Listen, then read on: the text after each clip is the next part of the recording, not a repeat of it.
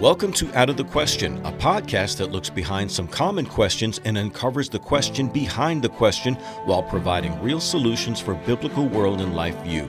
Your host is Andrea Schwartz, a teacher and mentor and founder of the Chalcedon Teacher Training Institute. Hello again.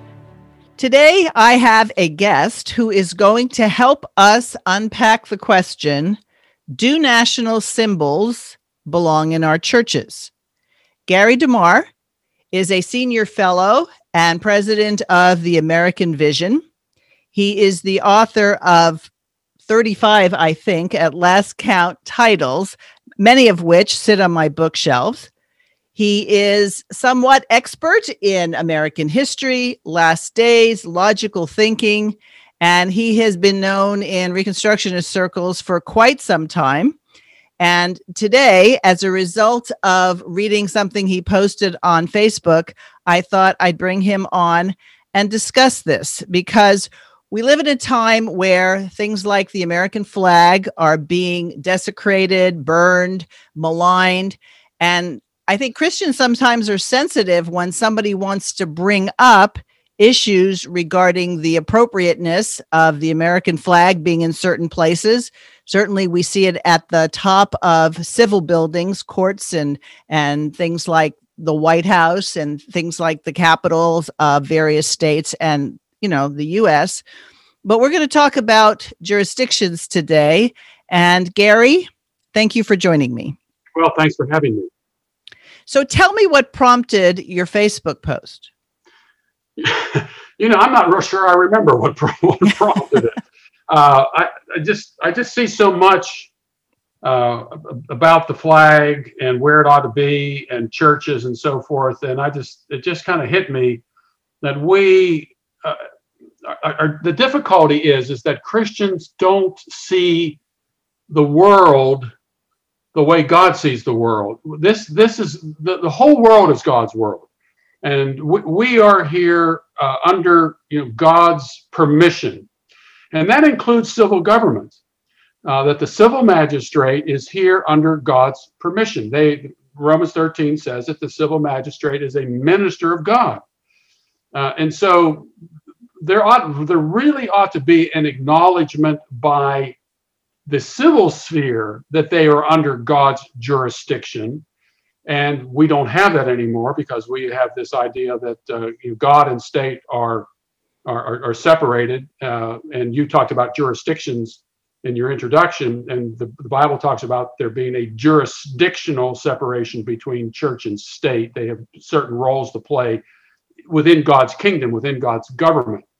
Um, and so my my point in all this is when you bring the flag into the church, you're kind of given the impression that somehow the the the, the, the state is a little bit over the church or even equal to the church.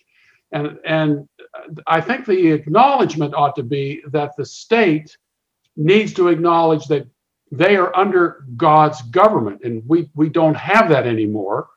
Uh, we the uh, the uh, Constitution of the United States states that this was done in the year of our Lord, 1787, and it was that was some kind of an acknowledgement that they were under God's government, but it was it was not specifically stated. Uh, all 50 state uh, constitutions acknowledge uh, God in some way or another. But I don't think it goes far enough. I think we really Christians need to recognize that the state is obligated to to uh, accede to God's government over even the civil magistrate. Uh, and I think if you put the the flag into the church and other types of symbols, uh, it's it's it's not something that uh, I think you know should be done. I mean, it's not sinful. It's I just don't. I think it, it sheds the wrong message in terms of what's really go, what really should be going on in our world.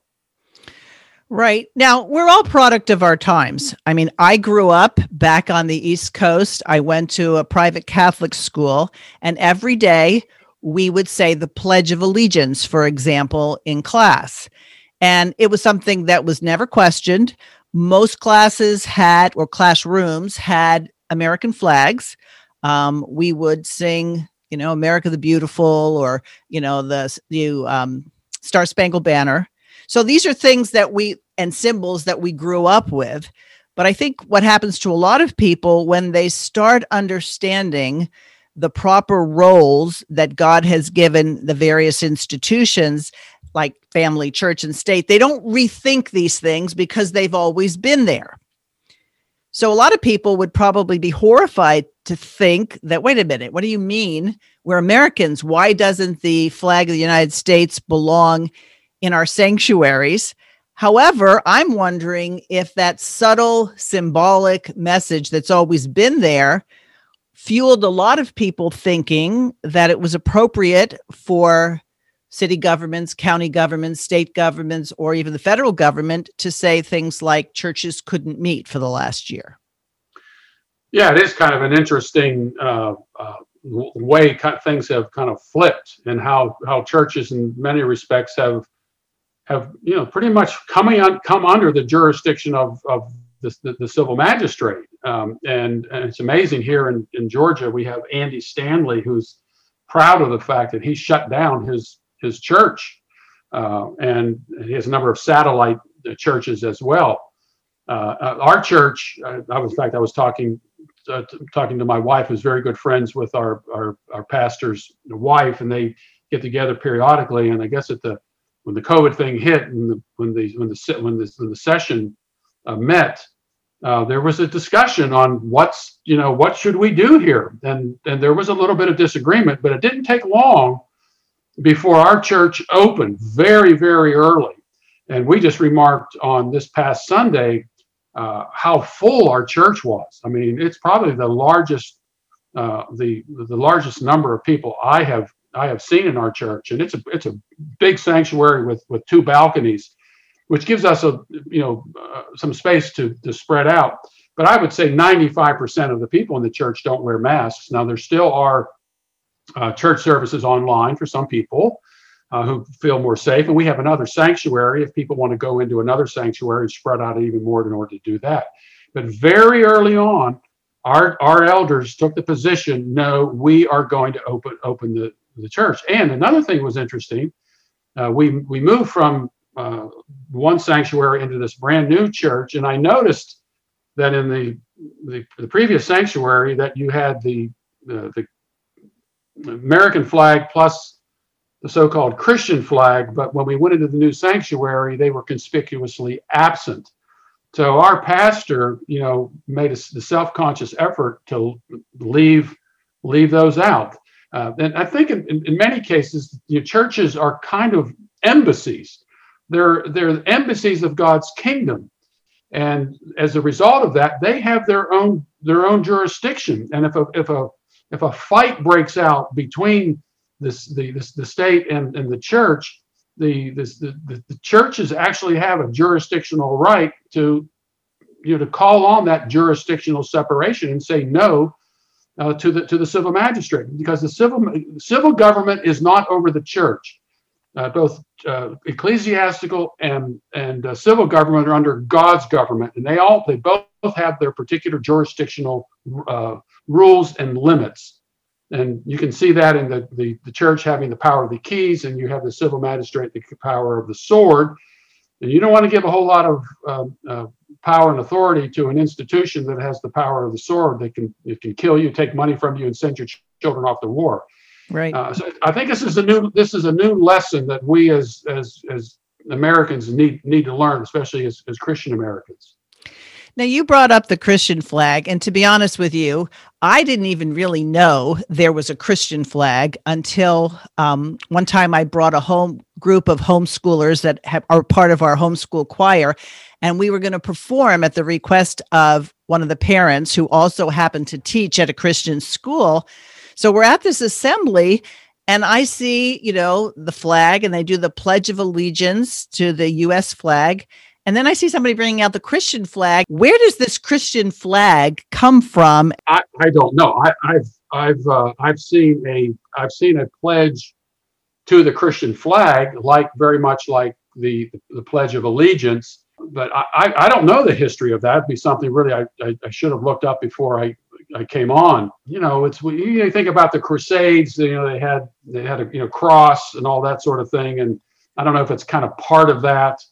Uh, but I just I just don't I don't think it's a I don't think it's a good idea. One of the things about the Pledge of Allegiance that a lot of people don't know is that the Pledge of Allegiance uh, really started off in the 19th century, and it was the, it was designed more for the the immigrant population. The goal was to unify these very different political entities coming over here and to have one you know one nation under God, uh, which is you know, something we, we we use as well.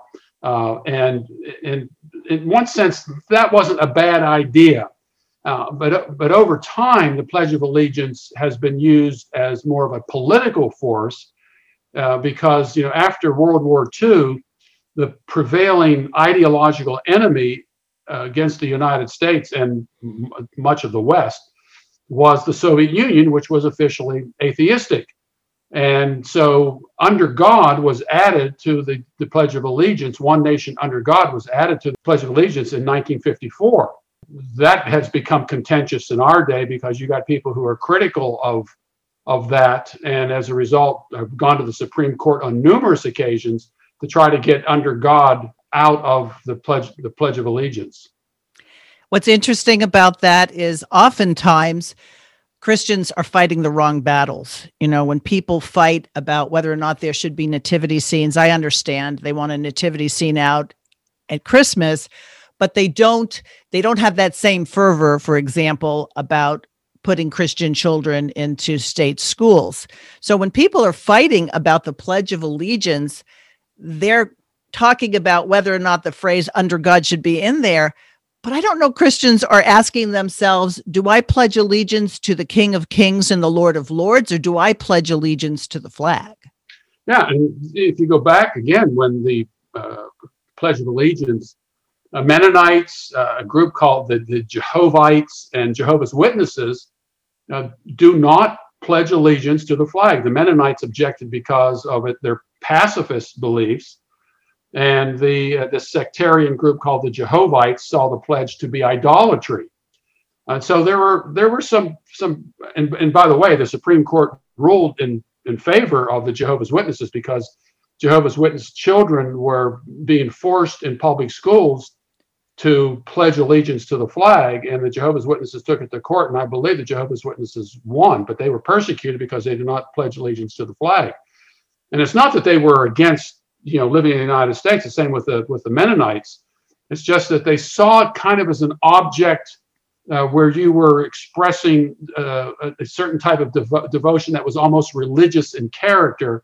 And I think for a lot of people, that's what the Pledge of Allegiance has become. And and Andrea, I, I think your your point that people are focus on these types of of you know the creche scenes and and types of things at, at, at um, Christmas time. And the broader qu- question is, you know, people, you're upset about, you know, taking under God out of the Pledge of Allegiance. Well, you're you're you've taken under God out of the schools your children are, are go to, you know, for six hours a day, ten months out of the year for twelve years and your your problem is with taking under God out of the Pledge of Allegiance. Um, that's but that's where we are today. I mean, people want to know how you turn the country around. I always tell people the best way to turn the country around is get your kids out of government schools because that's where they're being propagandized to vote the way many of their many of them are voting.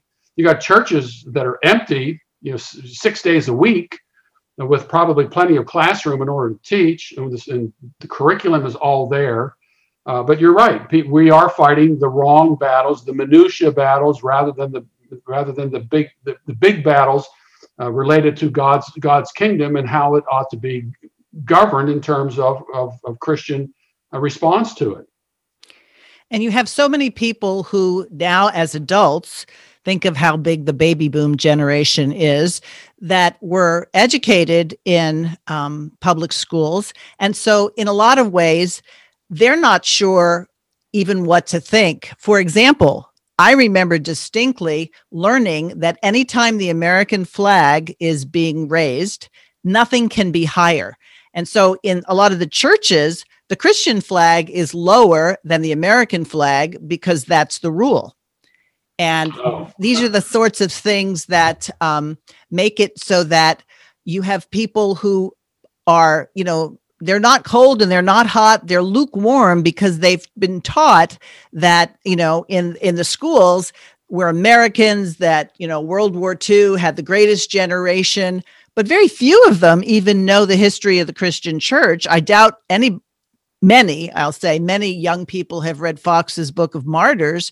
So the history becomes one more of the civil government as being important as opposed to the family of God and you being a member of the church.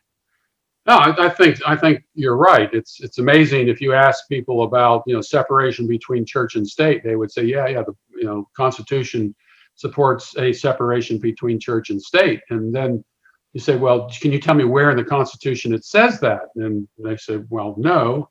And then I tell them, uh, did you know that the Constitution doesn't even use the word church or or state?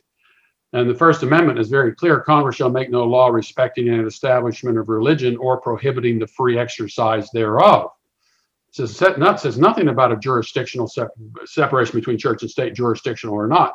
And I tell them, I said, the reason the, the Constitution doesn't mention the separation between church and state is that at the time that the Constitution was drafted, the the idea of a jurisdictional separation between church and state was already in place. People understood it, uh, and the fir- and the f- First Amendment was was actually put into into the Constitution, which later became you know ten amendments. Was actually put in there because of con- because of the states the states wanted to keep the national government out of their states in terms of religion because a lot of the state constitutions at that time had religious requirements. The state of North Carolina had a requirement you couldn't couldn't serve uh, in the in, in the government unless you believed in the authority of both the Old and the New Testament, uh, and that was something that was legitimate under the Constitution of the United States because the prohibition of the First Amendment was only towards Congress, our only, supposedly, our only law making body. And when you think of the misunderstandings today, that when somebody wants to do something and says, I have a First Amendment right to burn this flag, or I have a First Amendment right to, you know, publish pornography, it's evidence of the fact how much they don't understand about the nature of government and how the enemies of the American Republic based on Christian principles have such an easy job undermining things. Yeah, it is. Yeah, it is true. And I think part of part of the problem with with with all of that is is that the the, the civil government at the national level has grown in such proportions that uh, you you know you can't do anything anymore, and because this, the civil government at the at the national level has just come down and said here here's the law on this. I mean, you think of some of these uh, this think of this latest COVID bill. I think it was 600 and some pages. Uh, and you know, someone says some, someone had made the comment that with all the regulations that we have out there today, we are each of us is probably breaking the law every single day because there's so many regulations, so many things that aren't even constitutional. And so we've turned so much over to the national government. Uh, and anytime we want to fix for anything, we we go to the you know you know go to our congressman you know fix this fix that go to the Supreme Court fix this fix that, and uh, we've we've just become a, a, a really a, a kind of beast like state where now there's the fear of doing anything uh, at, at, that you know that might that might provoke the, the national government. Now we've got we got presidents, and it's not just Joe Biden, but it's we got presidents that just at the stroke of a pen, just by signing an executive order, all of a sudden this becomes law. And we kind of sit back and as Christians and say, well, we're supposed to we're supposed to you know go along with whatever the government says in Romans chapter 13, but we don't read we don't read Revelation chapter 13, where the civil government at that particular time has been described as a beast. Uh, so, you know, we're unfortunately Christians just don't you know, aren't really taught these types of things, and that's why back in the 1980s, I wrote a uh, series of books, three volume uh, on God and government, uh, which was based on the, the first part of it was based upon uh, you know Rushdoony's uh, little book Law and Liberty, where he made these distinctions between you know the self-government, family government, church government, and civil government, and even a uh, even a breakdown of the, the, power and authority of the civil government at the at the state level, the city level, and the county level. This was extremely important in the early founding of our nation. But we've lost that. We we have no conception of that today, and that's it's, it's unfortunate. And it's one of the reasons why we're in the position we're in today. But you're not without hope. I know that. Your book, God and Government, is still in print. I remember you signing one for me back in 1988. You probably don't remember that we met then at a conference in San Jose. I remember I had greater influence with my son when I said he needed to read this book because remember, we just saw this man talk. And then it was like, oh, okay, I have to read his book now. but you haven't just focused on American history, even though it is a thrust, it's the American vision that you're part of. But you've included logical thinking and having people understand eschatology as part of a way for Christians to regain their rightful place as citizens first of heaven and then of their particular country. Yeah, and it actually grew out of God and government because when I wrote God and government, uh, I would often be asked to come and speak and speak on the topic of God and government. And this was, remember, this was in the 80s. Ronald Reagan was was president at, at that time, and people thought the good times had come. Uh, but you and I know you you know the eternal vigilance. You you you you can't you can't say you won the war just because you won a couple of battles, and we're seeing that played out as well. But oftentimes I would go out and speak, and and, and inevitably there'd be somebody in the crowd who would would stand up and say, "Wait a minute, Mr. DeMar, you know this all sounds good and all that, but the Bible says we're living in the last days. Where Jesus is going to return in our our generation." And, and, that was a big deal back then too, because in 1970, Hal Lindsey came out with a book called Late Great Planet Earth, and where he, he said that 1948 was prophetically significant uh, when, when Israel became a nation again. And then he went to Matthew chapter 24, verse 34, where it says, This generation will not pass away until all these things take place. And he said that generation there was 40 years. And so you add, it was simple to add 40 to 1948 and you got 1988 so here here we were living in the early 1980s and at the same time i'm writing god and government you had the late great planet earth that sold around 27 million copies uh, out there where people were predicting that we were living in the last days and Hal Lindsey called it the terminal generation. So why are we wasting time trying to fix something that is going to you know turn to dust after the where church is raptured and the antichrist is going to rise up and you know there's going to be literally blood in the streets? So the eschatology really you know came out of having to deal with with uh, questions related to you know, God, you know god and government you know, at that same conference, I don't know if you remember, but David Chilton was there and he got up to give his talk and he said, Now, I have to tell you that I was asked by the organizers of this conference not to talk about eschatology. So I will not talk about how premillennial dispensationalism is wrong and how postmillennial is the way you should view the Bible. But since I promised I won't talk about that, you'll have to wait for another day to hear what I have to think. I don't, you know, you, you have a much better memory than I do, but that I don't remember that. Yeah, but, he was. Uh, it was really funny. David has, has such a, a, quick wit, and he can kind of get a, get away with it because he, you know, he kind of looked like a big bear. Yep. And he had this great. I was just remember David's great, great laugh. Yep. And he was one of the best communicators, one of the best writers uh, of, of, of our whole lot of writers and Gary, you know, Gary North always said that uh, he never really had to edit anything that David Chilton wrote. Um, so yeah, you're right. I mean, his his book Paradise you know, Restored, uh, we, we still we still sell it today, and it's a great entry into this into this topic. Uh, but again, I I got involved in this in the 1980s because people were you know predicting that Jesus was going to return before that generation passed away uh, Chuck Smith made made a very specific prediction in the early ni- 1980s. Uh, Hal Lindsey kind of fudged on it after a while. He said, "Well, I really didn't say that this was going to happen this way." But if you go back and look at his book, he was pretty much on the money that he was saying 1988 was going to be the end point of this terminal generation. Right. And it all stems from not understanding what last days mean, not realizing that the many of the warnings in the epistles had to do with the coming demise of Jerusalem. But there are still a lot of people who will espouse that Chuck Smith says it's right around the corner, except he was saying that a long time ago.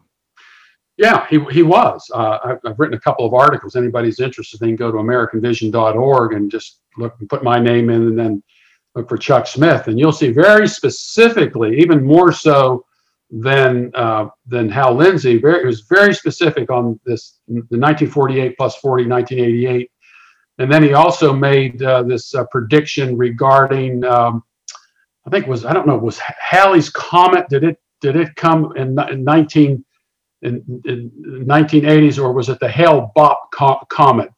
And he made I don't some, remember. Yeah, he made some predictions regarding a comet that was that was going to come and how this was fulfilled. This would be full a fulfillment of um, I think Revelation chapter six. So this was this was all this was all going on, and you know how long it's taken us to kind of get people to think in different categories, not only about government and how government isn't synonymous with politics, but how to get people to start thinking in terms of eschatology and, ter- and, and because what you believe about the future is going to determine how you live and plan in the present for future generations. And, and every contrary worldview, I don't care what, what contrary worldview it is, always has a future oriented eschatology. Uh, the, the Muslims have it, uh, the communists have had it, and uh, you, you remember Francis Nigel Lee's uh, monstrosity of a book called Communist Eschatology. Right. Every, every worldview has an eschatology and it's always future oriented. Liberalism has an eschatology. Unfortunately, Christians, yes, they have an eschatology, but we're always on the precipice of some end time event that doesn't get us to, to think, start thinking long term. And as a result of it, anytime something new comes up, we've got to re-energize, you know, Christians, uh, and it, we're always on def- on the defense rather than being on the offense so that we can replace what I believe is, is happening among us today is a, is a uh, disintegrating worldview.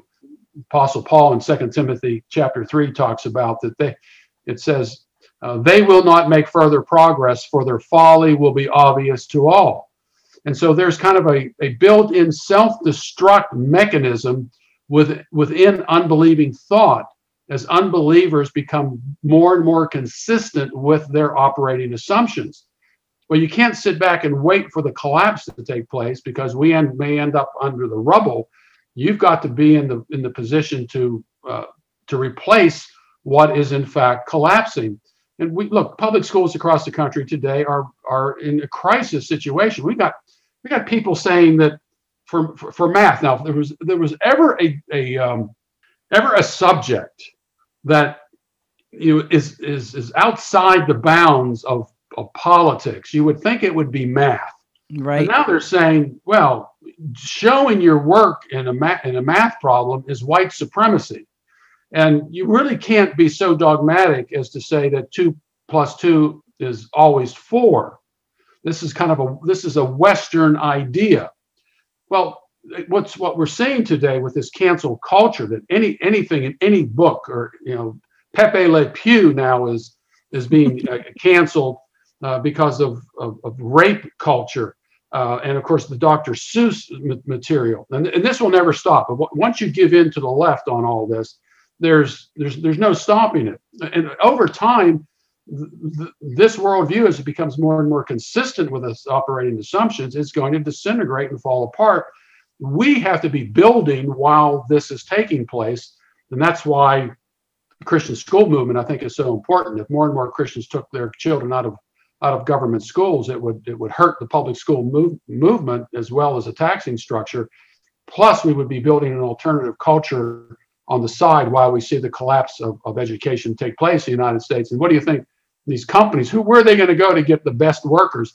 They're going to go. They're going to go to the Christian school movement. They may not like Christianity, but they know, and for the for the most part, these Christian kids are well trained and they're they're ethical. And I, I, know of a particular Christian college in the United States today. There's a company that a uh, majority of their employees come from this Christian college.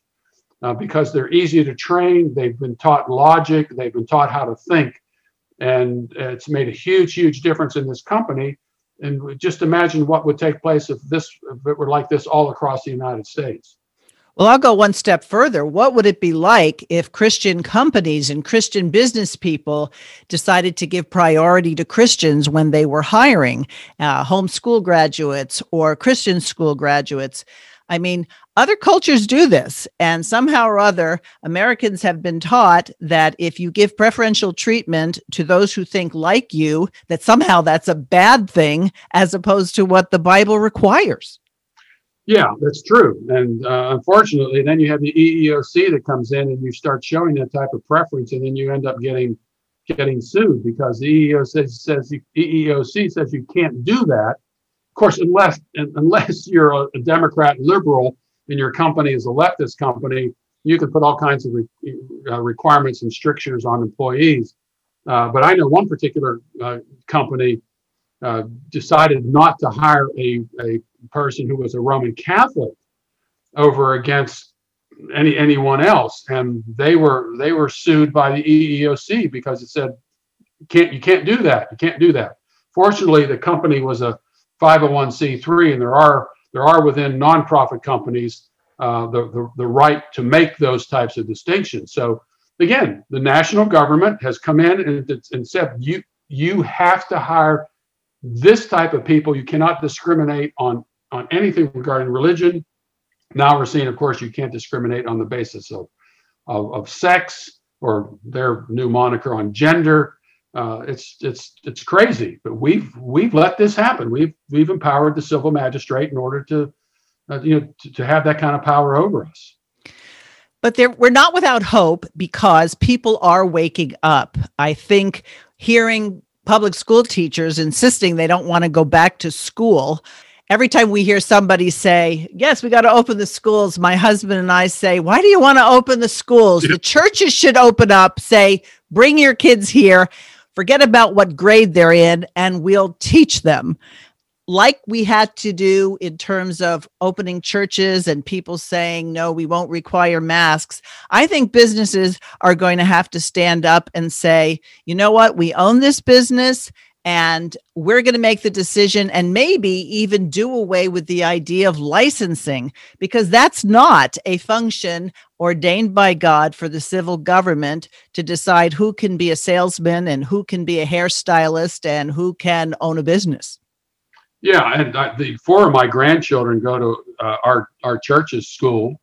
Uh, they've been open for you know since almost from the beginning. They did some distance learning for a while, but uh, they're all they're all back in school. Has been there have been no problems uh, with health health reasons at the school. So yeah, you're right. I mean, it's unfortunate though that we're we're disconnected as a community when we turn in terms of churches and schools and so forth, where you have you have certain special interest groups. Take the homosexual community. Anything that happens, they are Johnny on the spot in order to put pressure on public officials over this. And we don't we don't have that. There are a couple, you know, there are a couple of organizations out there that can do that sort of thing. But for the most part, we're dis we've we've self disenfranchised. We don't we don't get together. We're not we're not seen as a a viable political force. Uh, there there was this for a while with the moral majority, and then of course the um, uh, the, the, tax the you know the taxpayers. Uh, what was it? The Oh, the taxpayers party? Yeah the taxpayers party and other things like that but we've, we've never been able to join together and to create we, to create something that where politicians will actually listen. And also i think the other aspect of this is giving pastors who generally aren't real strong some some idea that there are other people out there who are with them on this and if, if something comes down the pike that they have to deal with organizations like Liberty Counsel and Alliance Defending Freedom will be there to pick up their cause. But if you had, you know, 20,000 churches, uh, you know, behind something to say we we are going to say no to this. We are not going to go along with this. We are going to open up. Imagine if there were 20,000 churches out there that decided to do this, it would have changed everything. but the, some, so many of the churches were compliant with this.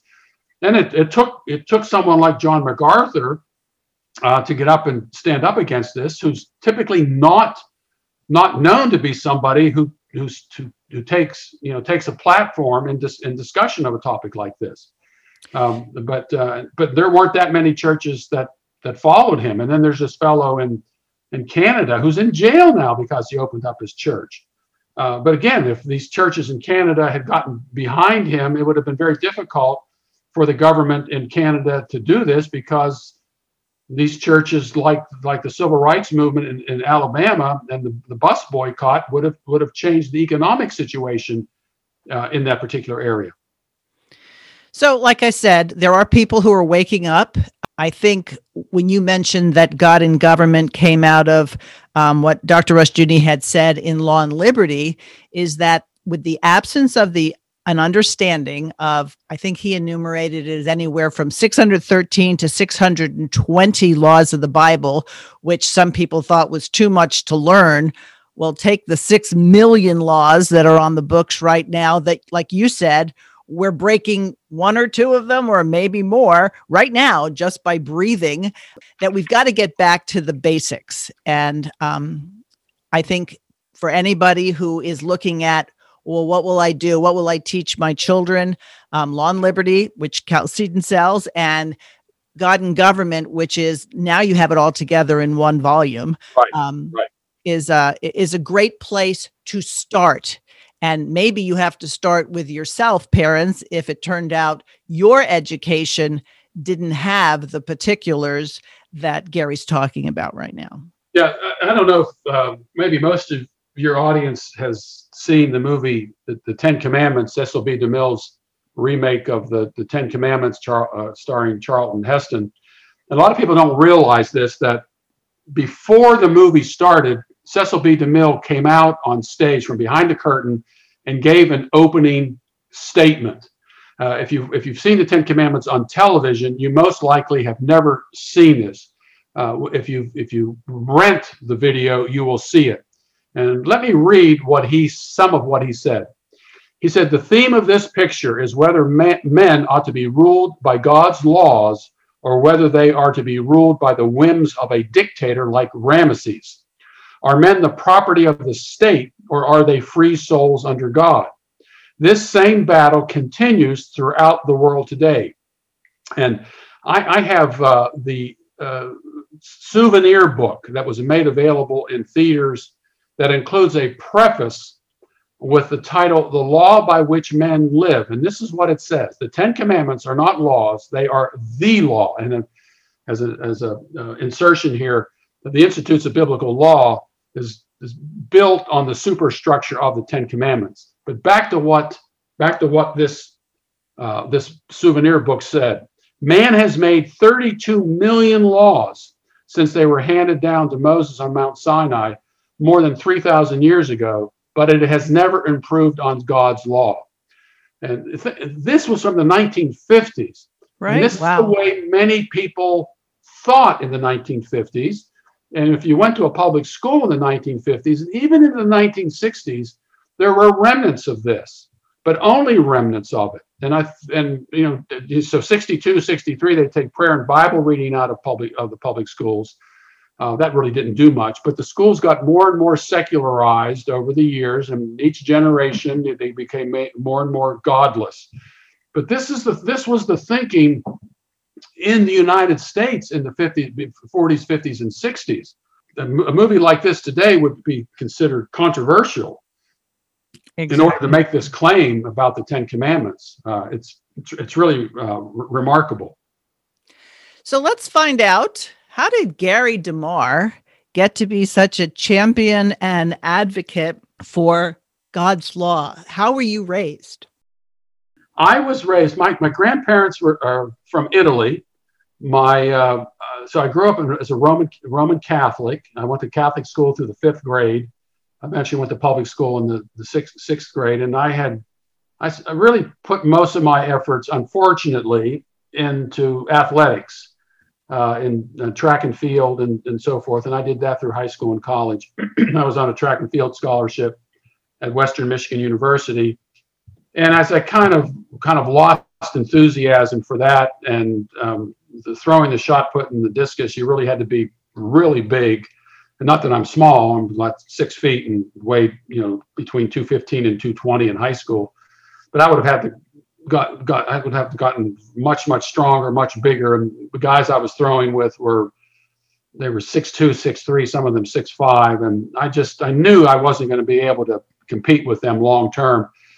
And so I was, you know, kind of drifting, and I became a, a Christian my my uh, senior year in college. At the end of 1972, I ran into a old high school friend, and providentially heard heard the gospel from another high school friend, and uh, I was just converted in 1973, and uh, became a voracious reader. Uh, read everything I could get my hands on. I was very interested in, in apologetics. I always wanted, I always liked to find out how things worked. And I wanted to know if this Christianity was true, then how did it work in the real world? And there really wasn't a whole lot out there that told you that. One of the first books I read was Mere Christianity, which was was uh, was helpful, but it still didn't deal with specifics. And uh, I ended up going to seminary in 1974, which I would not recommend every, everybody to do this.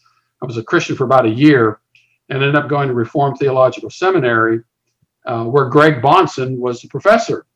And uh, at, at, RTS, we had always heard how the Bible applied to every area of life. The Bible applied to every area of life. And that's why David Chilton was there, and that's why James Jordan was there. That's why Ken Gentry was there. So we were all there at the same time. And then Greg Bahnsen was actually, you know, describing how the Bible applied to every area of life. And that's, I said, well, that's what I've been, you know, trying to find out. And so it wasn't just in the general conceptual way that the Bible applied to every area of life.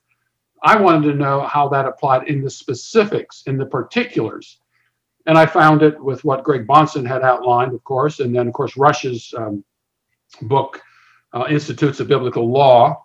And what was happening is, is that as this became uh, you know kind of fashionable to say hey let's see what the bible says about this and let's see what the bible says about that uh, i just i just kept applying those principles to areas of interest to me and that was america's christian history.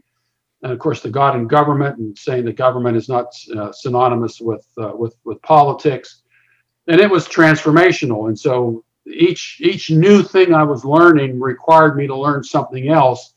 And so, with the apologetics and the governmental aspect of things and God's law and America's history and the eschatology, this is kind of where I've concentrated because this is where I think my gifts are and my abilities are and what God has called me to do. And uh, I just have a lot of people to, to thank for that because there's no way I could have done this on my own. That's a great story. And I, I'm hoping that there are lots of people like you who are doing their investigation. And of course, there's a lot more accessibility now with the ability to do a Google search, providing you're not sense your your results are not being curated away from Christianity. When did you first meet Dr. Rushdoony? I I well think he came to um, he came to RTS in the in the 1970s and that's where I met him. Uh, and then I also met Dr. North in the 1970s. And what's kind of funny about that, I don't know if you've seen this this new thing that's come out. Well, it's actually it was an old thing, is but it was uh, uh, sponsored by Richard Mouw and Ron Sider that they're disappointed with Joe Biden over the abortion issue because it was you know pro-life pro-life Christians for Biden. They had come out for. Oh, right, I did see that. You remember that? Okay. Well, well, uh, Richard Mouw was at RTS at the same time Gary North was at RTS, and I'm not I'm not surprised at all that Richard Mouw is where he is in all this because he was like that back in the late 1970s, and so of course so was Ron Sider so anyway, that's where I met Rush, and then there were a couple of conferences here because I'm in the Atlanta, um, Atlanta, Georgia area. Uh, my wife and I were members of Cal- uh, Chalcedon Presbyterian Church, where Joe Morecraft is a pastor, and Rush had come in for a number of conferences. So I got to to um, uh, meet him a couple of times there, and then also at the co- the first meeting of the Coalition on Revival. Uh, we met there and spent some time together. As also went out to lunch a couple of times and probably a couple of other times in between. So with Rush and you know Gary North, uh, and of course Greg Bahnsen uh, and David Chilton and you know Ken Gentry and Jim Jordan. Uh, there's there's really been a mushrooming effect of all this. A lot of other ministries out there, uh, even with with you know with the death of, of course Rush and David Chilton and, and Greg Bahnsen, There are a lot of younger guys out there who have grabbed a hold of all this and are beginning to take it to the next step. And with advances in in media and and so forth, we we can take these take all this to to, to places that uh, none of these guys could ever have imagined. You know, back in the in the 90s.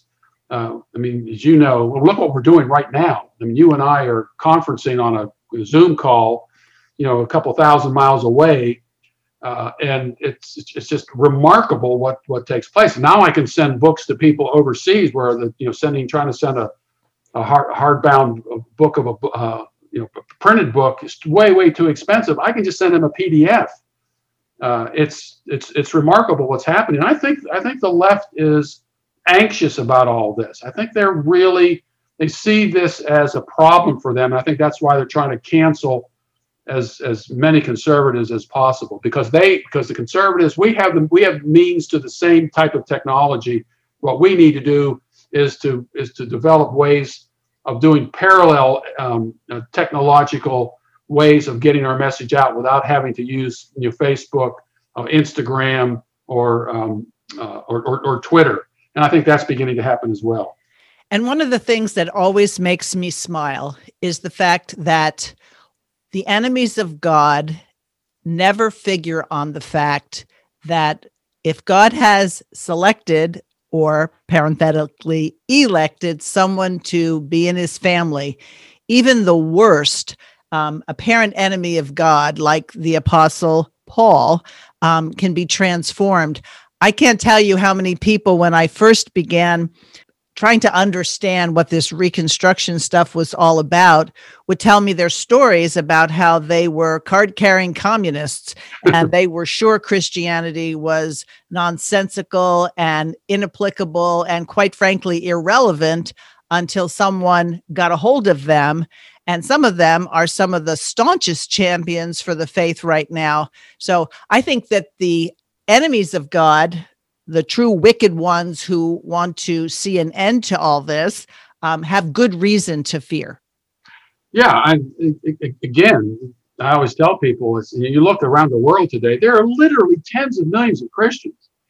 And at the, the time of the early church, uh, right off the bat, one of the probably the, the, the staunchest of, of believers in Stephen is stoned to death right off the bat. And then you got uh, John's brother under under Herod, you know, is is is, is martyred, uh, and of course the Apostle Paul is is he talks about the number of times uh, that he was beaten and left left for dead, and the the world changed. And you're right. Here, the, the, the first martyr is person who you know did perform the first martyr, stood by while Stephen was was executed. You know, he becomes the staunchest uh, ally of, of the, of the church and taking the taking the gospel to the to the you know he was designed to go to Spain on, on, on all this. And Christians kind of sit back and say, "Oh, woe is us! You know, we can't change anything." Really? We got tens of millions of Christians around the world to do this. Uh, we, we've got we've got enough money to do it if we really wanted to. We just don't. Unfortunately, many people just don't have the will to do it or the belief that it can be done. Well, I think COVID has been a blessing to get a lot of people to ask themselves, what do I believe? Why do I believe it? And God's turned up the heat enough so that people have ample reason to be uncomfortable. But what I think is remarkable about the story of Saul holding the coats of those who were stoning Stephen, you know what Stephen's job was? I know you know. He was helping widows. He was so dangerous yeah. that they had to kill him because he was helping widows. Yeah, and there's this is interesting. You bring this up. Uh, uh, we may have a mutual friend. You know Jer- uh, Jerry Bowyer. Um, no, I but I know who he is. Okay, you really need to interview him because he wrote a book called "The Makers versus the Takers," and it's a it's a it's looking at the New Testament and the the cultural what was going on culturally and politically and religiously at the time regarding economics and it's it's it's a very insightful book and you begin to understand why they wanted to get rid of jesus and why they would want to get rid of someone like stephen who was essentially taking away uh, something that probably benefited somebody in the religious hierarchy I mean, the rich young ruler. Uh, why was this? Why was this guy so rich? Uh, he was a ruler, an archon, and as a result of his political position, he he saw Jesus as a possible threat. I mean, you you put all this together, and you get a better understanding of why the Church of Jesus Christ is a threat. It's not because we are seeking political power. That's not what we're all about. I keep telling people that. I'm not involved in politics in order to exchange power with the civil with what the power base is right now with the civil magistrate. I want to get in there in order to decrease the power of the state at the national level, at the state level, at the city level, at the county level, to give us more freedom, to give us more independence, so we can keep more of our money and to fund more of these projects that people say we need the government in order to do. So going back to who do you want to educate your children? It shouldn't be those who hate the Lord. And those who have children who maybe are a little timid about being qualified to teach their own children, most homeschool parents will tell you that you learn alongside your children, but because you've been around longer than your children, you can put things together and ideas and see how what the Bible says really is true because you've seen how things have been done opposite. So I would encourage people to be realistic about where we are, but also to be optimistic about if we all do what we've been called to do with the Great Commission, then the victory is assured. Oh, I, I agree. Uh, and it, it, as you know, the what's available today in terms of home educating is just un- unbelievable. Uh, there's so many options out there. The curriculums are all put together. Uh, the helps are there. There are actually uh, homeschool uh, homeschool uh, courses that are online. I mean, it's it's really all there. Yep. And if you and if you if you com- if you get in terms of a community of other homeschoolers, then you can you can do specialized classes, and y- your children aren't you know you know locked up all day in, in homeschooling you get together with these other groups and do and do uh, uh, you know community projects and things with them and you you know here this person is is better versed in math than I am and history and so forth it becomes a community affair so all the equipment is there it just takes the will of the people to decide if they want to do it or not Exactly. Um, I had the opportunity to interview Dr. Vishal Mangalwadi, and his view is the church should be the faith center, the church should be the education center, it should be where we support each other, support businesses, and then we will have no need if we do this for the state to say we require your taxes to in, in order to support education because we can be saying uh, sorry we're not using that. Why should we have to pay for it?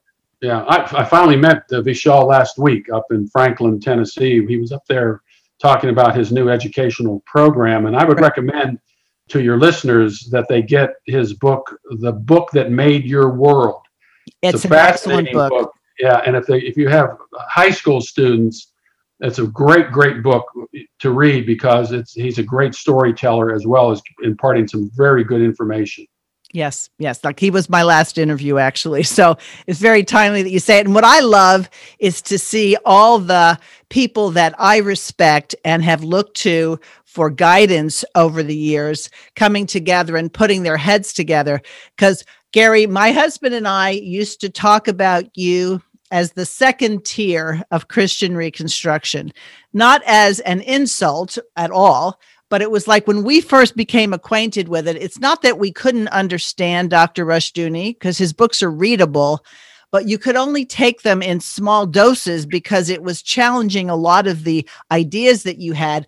And your books were written in such a way that you took a lot of the concepts and made them easier to understand. And so I recommend that people take some of the shorter works that Dr. Rushdoony had, like Law and Liberty and Your God and Government. And these are great primers to get people started. The more they look at people's footnotes and bibliographies, they'll say, I have more to learn here. But then they'll be better equipped to be teachers. Yeah, I, I, wrote a shortened version of God and Government called um, Restoring the Foundation of Civilization. It takes a lot of those concepts and puts it in a smaller book. Uh, so people can be intimidated by a large book like God and Government, although each chapter is pretty much independent. You don't have to, you start at the beginning, a couple chapters, but you can you can go through the book and not have to read every single thing along the way. Same thing with Vishal's book, The Book That Made Your World.